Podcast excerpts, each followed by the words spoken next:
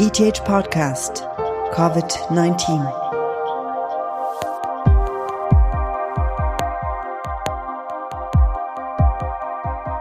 Hi everyone, I hope you're okay. Due to the coronavirus pandemic, the ETH podcast has a series of talks for you concerning different aspects of how to cope with the situation and what studying and researching look like these days. The ETH buildings are closed. Everyone is home. Work and life take place in the same space all the time. And that's not always easy. There's every kind and all kinds of distractions. And how do we stay focused and efficient studying and researching anyway? I'm talking to an expert today, and she can give you and also me some advice on how working from home works best. All right, so um, my name is Petra Schmid. I'm assistant professor of organizational behavior here at ETH, and my background is in psychology.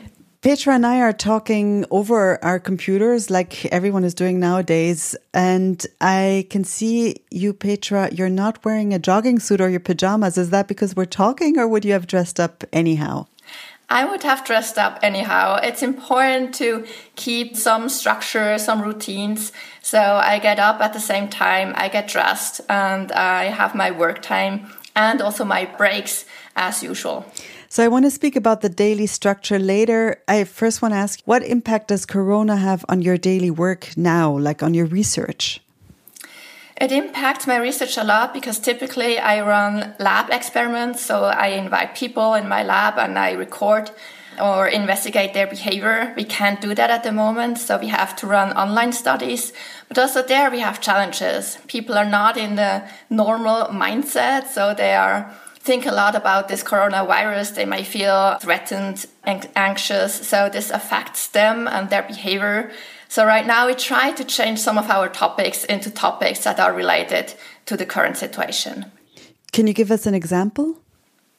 So um, right now we're planning a study in which we investigate how different types of feedback affect how people respond to to it in terms of motivation and, and focus when they are in the home office. And then um, with my PhD student Robin Willard, we are investigating how um, lack of control may affect feelings of anxiety and what the consequences are, and that in the current context of the virus. So the consequences might be the buying of a lot of toilet paper, for example, or buying spaghetti and all kinds of foods that we can keep for a long time? Exactly. That is a compensatory behavior that we might do to regain the sense of control. So, yeah, that might be one explanation for that to keep control of our day and of our work, what makes sense for daily structure other than getting dressed in the morning and having the alarm clock go off at the same time as usual? I suggest doing a to do list, a list for every day, and then to really tick off what you've um, already done. And in the evening, to basically stop the working time to set up a new to do list for the next day. Why is it important to do a to do list? How, in what sense does that help us? This to do list may help us structure the day, but also it helps us stay um, efficient and to not stop work before we have actually done something. What do you suggest not to get distracted while we're trying to work on our to do list? During work time, I try to really empty my desk, so only work relevant things are on my desk. I also um, try to not watch the news during work time and to also define um, times where I answer like texts for from my friends and families. Then actually when I still am on the screen but not working, I actually put my laptop on with me to the sofa and I have these chats from there. So we spoke about the individual situations until now, but many students and also scientists uh, live in shared flats, either because they're living with roommates or with their families or with their partners. I don't want to speak about people with children because that again is a whole different situation with little children. But for students who live in shared apartments, what do you suggest? How can they keep their working routine going? A good communication is needed. So you have to sit together, and define work times, and maybe even have some kind of signs that say now you can really not disturb me now it's okay to pass by if you just need someone to talk to So we have times where we really have to concentrate, where it's absolutely not possible that someone comes in and, and disturbs us. And other times where we might be more flexible and we can be there for our roommates that maybe just really need someone to chat. And how can we stay sane and not kill each other after days of being in the same room? We have to define boundaries.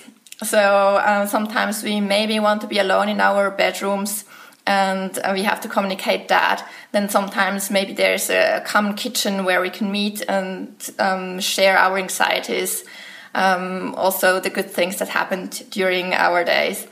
Um, we have to be open with each other about what we need right now. So we have to help the other person, but also let other people help us. And that's why it's important to let them know what we need. So, regarding efficiency, I know for myself that I'm more efficient in my office than at home.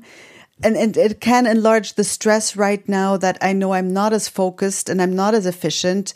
What do you suggest to your coworkers and students these days regarding efficiency? Like, is it okay not to be as efficient as usually?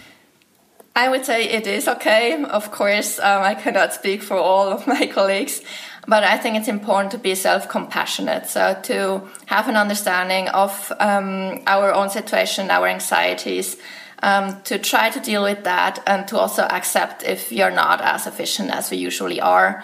Um, for supervisors, it's also important to check in with their um, PhD students, postdocs, ask them what they need, maybe help them set things up um, so that they can be more efficient, but also accept if at the moment they just can't. So you in a way also feel responsible for the people who work for you. It's not only that each person needs to be in touch to keep the own mind set together, but also we people are responsible for people who might be alone or feel alone, if I understood you correctly.